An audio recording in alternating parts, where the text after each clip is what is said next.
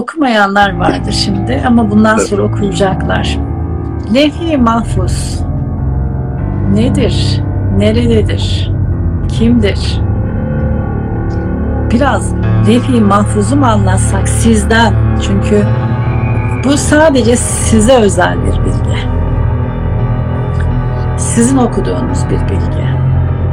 Evet. Şimdi e,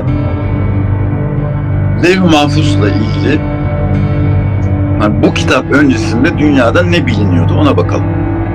Yani bir kere ben işte Tanrı'nın doğum günü diye başladı. İşte ikinci ciltte bu kitabın Levh-i Mahfuz adının Levh-i Mahfuz olduğunu öğrendim. Yani kitap kendi adını kendi koydu.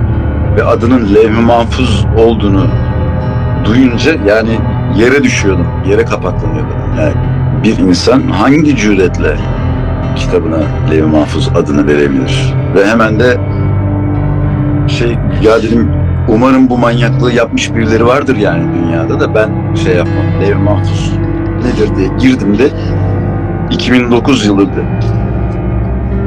Tek satır bilgi yoktu. Levh-i Mahfuz'la ilgili bilinen tek şey işte bir yaprak dahi kımıldasa ondadır, Levh-i Mahfuz'dadır ayeti. Şimdi bu ayetin dışında hiçbir sırrı verilmemiş bir konu bu. Ve o yüzden bu bir şaka değil. Yani Levh-i Mahfuz tabii ki Tanrı'nın ilmi e, sonsuz. Ne kadar güzel söylüyor Kur'an-ı Kerim. Denizler mürekkep olsa ağaçlar kalem, Tanrı'nın ilmi tükenmez. Kur'an-ı Kerim için de aynı şeyi söyleyebiliyoruz. Kur'an-ı Kerim Allah'tan gelmiş bir bilgi ama Allah'ın bilgisinin tamamı değil. Sadece bizim ihtiyacımız kadar. Anlatabiliyor muyum? Yani Kur'an-ı Kerim'de Tanrı'nın sonsuz bilgisinin içinden alınmış bir avuç su.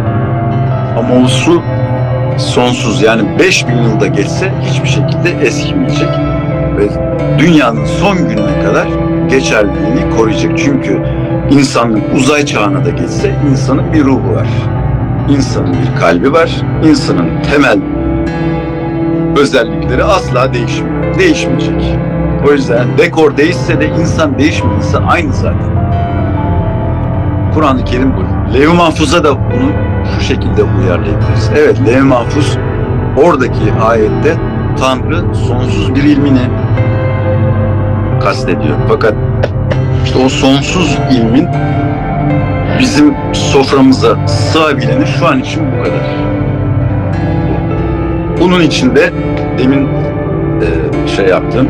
Gelenek ve gelecek ikisi bir arada.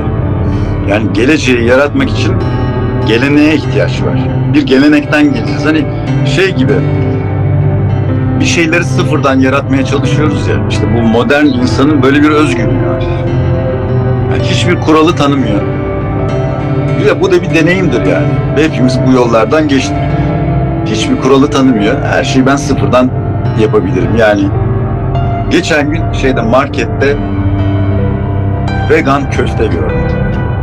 Market rafında. Vegan köfte. Böyle bir tefekkürlere daldım.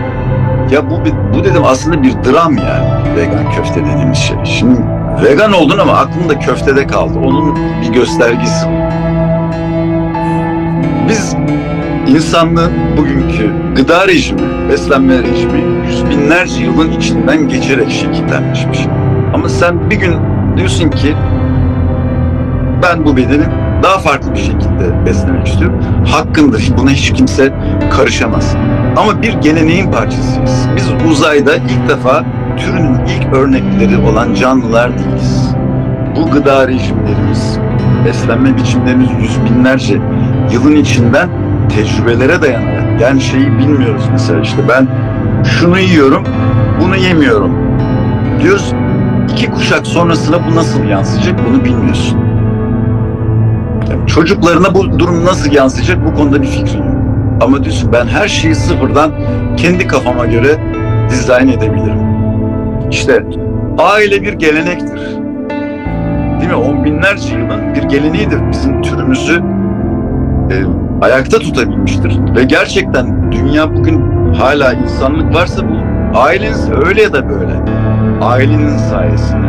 Yani devletler her zaman zalim olmuşlardır. Devletler e, vergi toplamak için icat edilmiş makinalardır. Ailedir. insanı yaşatan ailedir. Her zaman böyle olmuştur. Şimdi bu aileyi biz yok edelim. Tamam edelim.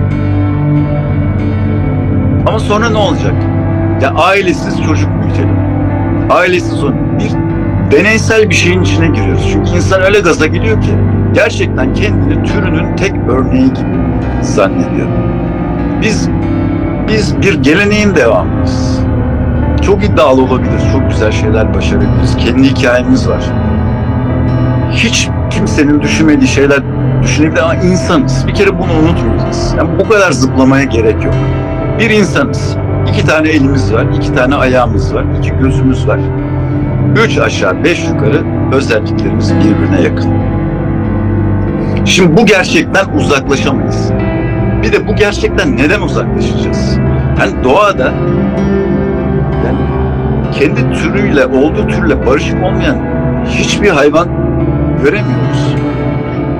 Yani herkes sahip olduğu ekosistemdeki sahip olduğu konumun farkında ve onun hakkını yerine getirmeye çalışıyor.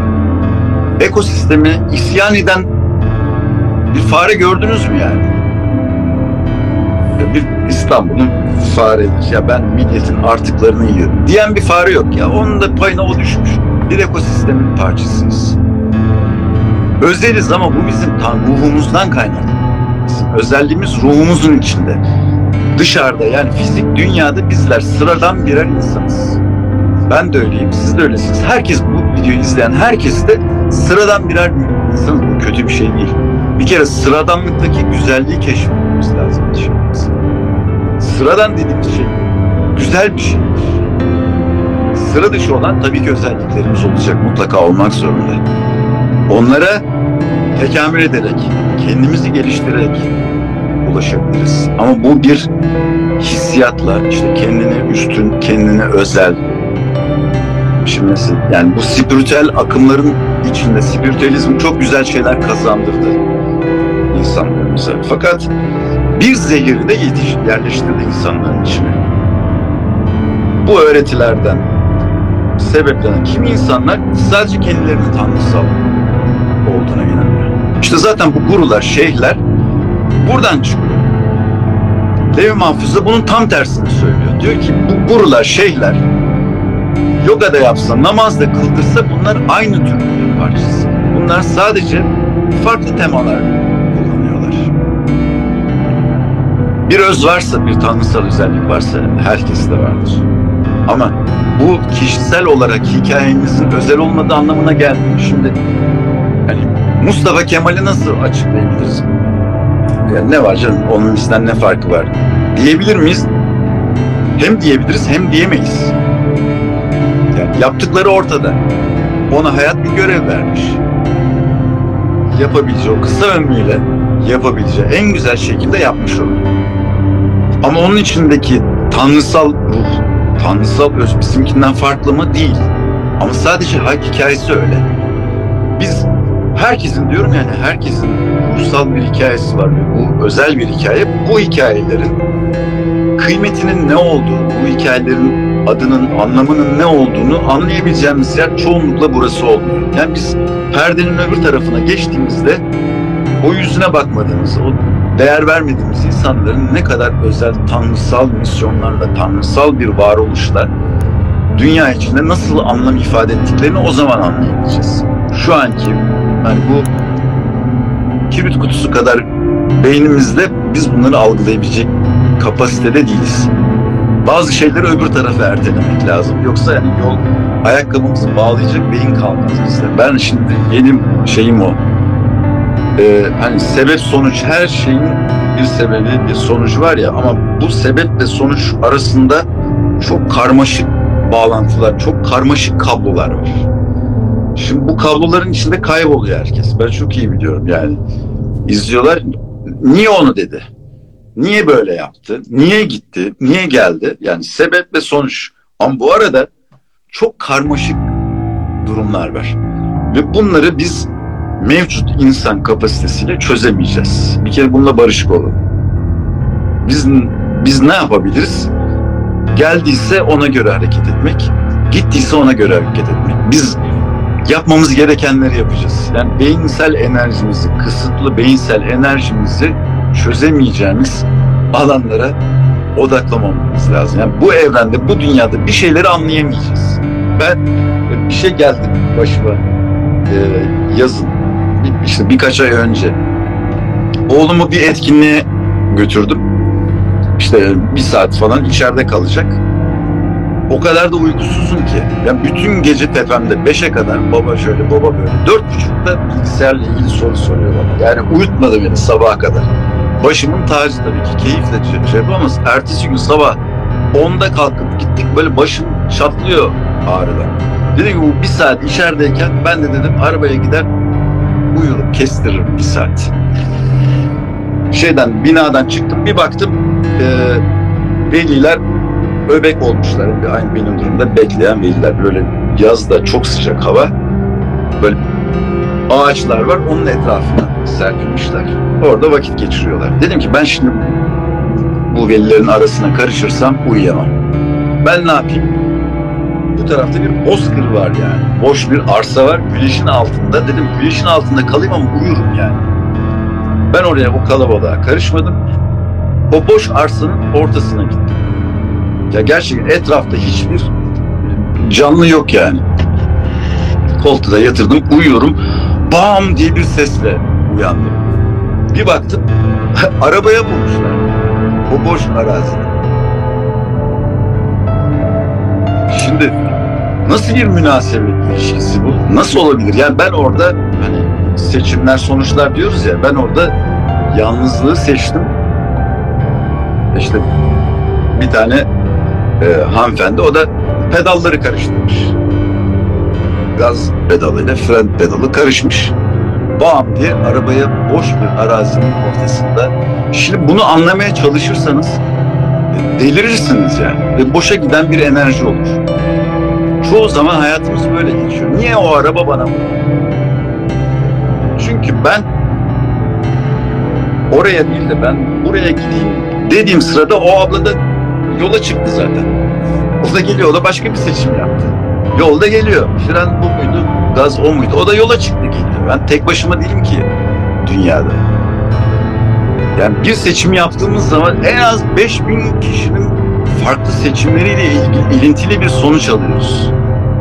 Ve bu karmaşık bağlantıları çözme şansımız yok. Bunlar bunlarla nasıl başa çıkabiliriz?